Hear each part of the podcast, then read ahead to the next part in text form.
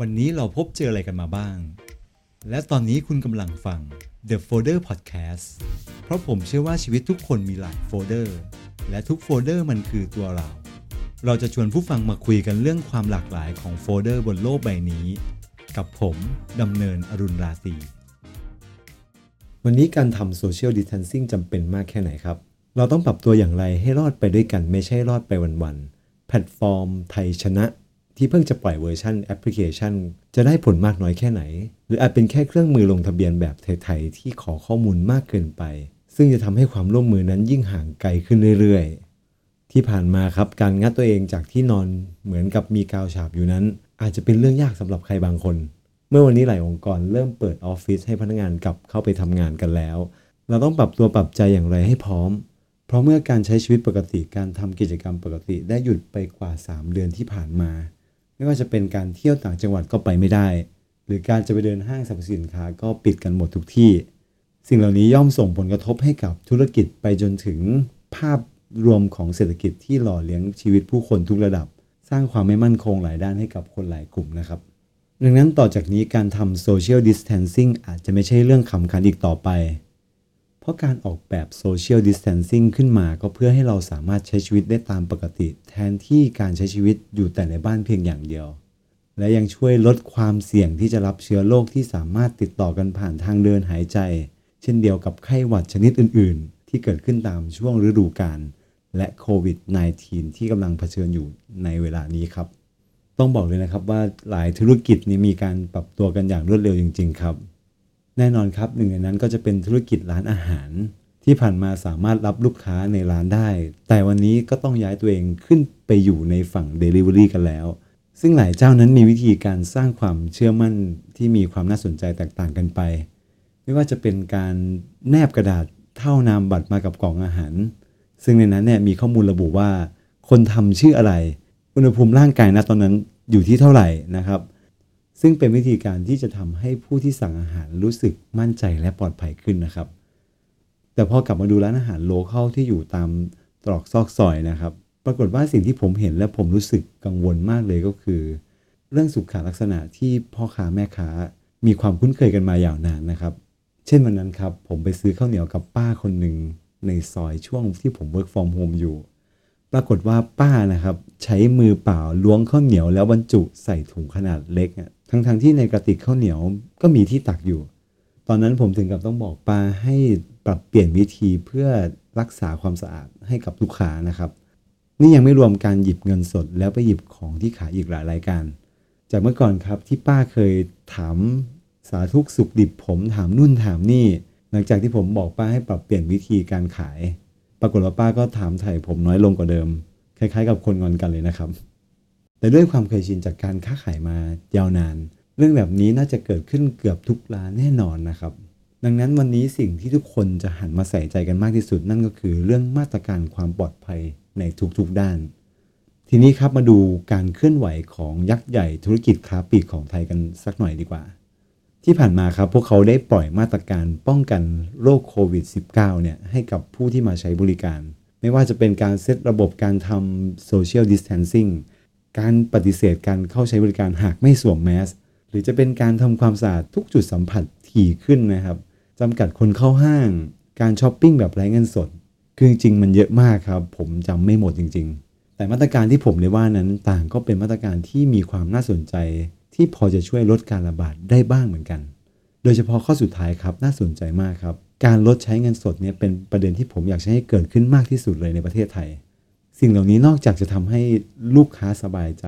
และหน่วยงานควบคุมโรคสบายใจแล้วแต่ถ้าว่าความเป็นจริงในทางปฏิบัตินั้นเริ่มจะมีการปล่อยปละละเลยให้เห็นกันบ้างแล้วครับหรือที่เราจะได้ยินพี่ปานาอาพูดกันนะครับว่ากาดตกแล้วกาดตกแล้วแล้วในด้านแพลตฟอร์มติดตามผู้เสี่ยงติดโรคแบบไทยๆที่เหมือนกับจะเอาข้อมูลส่วนตัวเราเช่นเบอร์โทรเนี่ยไปจัดโปรโมชั่นแบบไทยๆหลังจากที่มีการเปิดห้างนะครับทุกคนก็น่าจะคุ้นเคยกับพฤติกรรมใหม่ครับที่เข้ามาในชีวิตของเรานั่นก็คือการใช้แพลตฟอร์มไทยชนะนะครับซึ่งซึ่งแพลตฟอร์มนี้เป็นแพลตฟอร์มที่เอาไว้ช่วยติดตามผู้เสี่ยงติดโรคนะครับแบบไทยๆที่เหมือนกับจะเอาข้อมูลส่วนตัวเราเนี่ยไม่ว่าจะเป็นเบอร์โทรเนี่ยเหมือนกับว่าเราได้ให้เบอร์โทรแล้วเขาจะ จัดโปรโมชั่นอะไรให้เราหรือเปล่าจะบอกว่าการให้เบอร์โทรแปลว่าอิสระก็คงไม่ใช่ด้วยความที่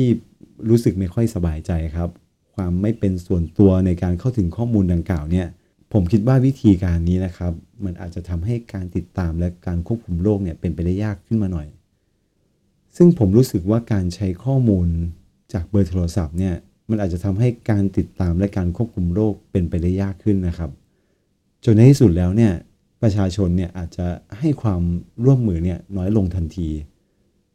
จริงๆแล้วนะครับที่ผ่านมาทุกคนก็น่าจะได้ทราบข่าวว่าบริษัทเจ้าของระบบปฏิบัติการสองเจ้าใหญ่ๆนะครับที่พวกเราใช้ใช้กันอยู่เนี่ยนะครับได้ประกาศความร่วมมือกันเพื่อที่จะพัฒนาเครื่องมือในการติดตามผู้ติดเชื้อโควิด สิบเก้า ซึ่งเขาไม่ได้ใช้เบอร์โทรศัพท์ครับซึ่งเขาบอกเขาว่าเขาจะใช้เทคโนโลยีบลูทูธซึ่งมีกันอยู่ในสมาร์ทโฟนทุกรุ่นทุกยี่ห้ออยู่แล้วนะครับแล้วมันจะทำให้ทุกคนเนี่ยรู้สึกว่าไม่เกิดความยุ่งยากในการเข้าไปใช้บริการในสถานที่ต่างๆและแน่นอนครับว่าสิ่งสำคัญมากที่สุดสำหรับยุคนี้ก็คือมันจะช่วยลดความซ้ำซ้อนนะครับในการเก็บข้อมูลอีกณวันที่ผมได้รีเสิร์ชข้อมูลนั่นก็คือวันที่สามสิบเอ็ดพฤษภาคมนะครับสบค.เขาบอกว่าเขาได้ปล่อยให้ดาวน์โหลดนะครับไทยชนะเนี่ยใน Play Store แล้วส่วน App Store นั้นน่ะทุกวันนี้ครับยังขึ้น No Result อยู่เลย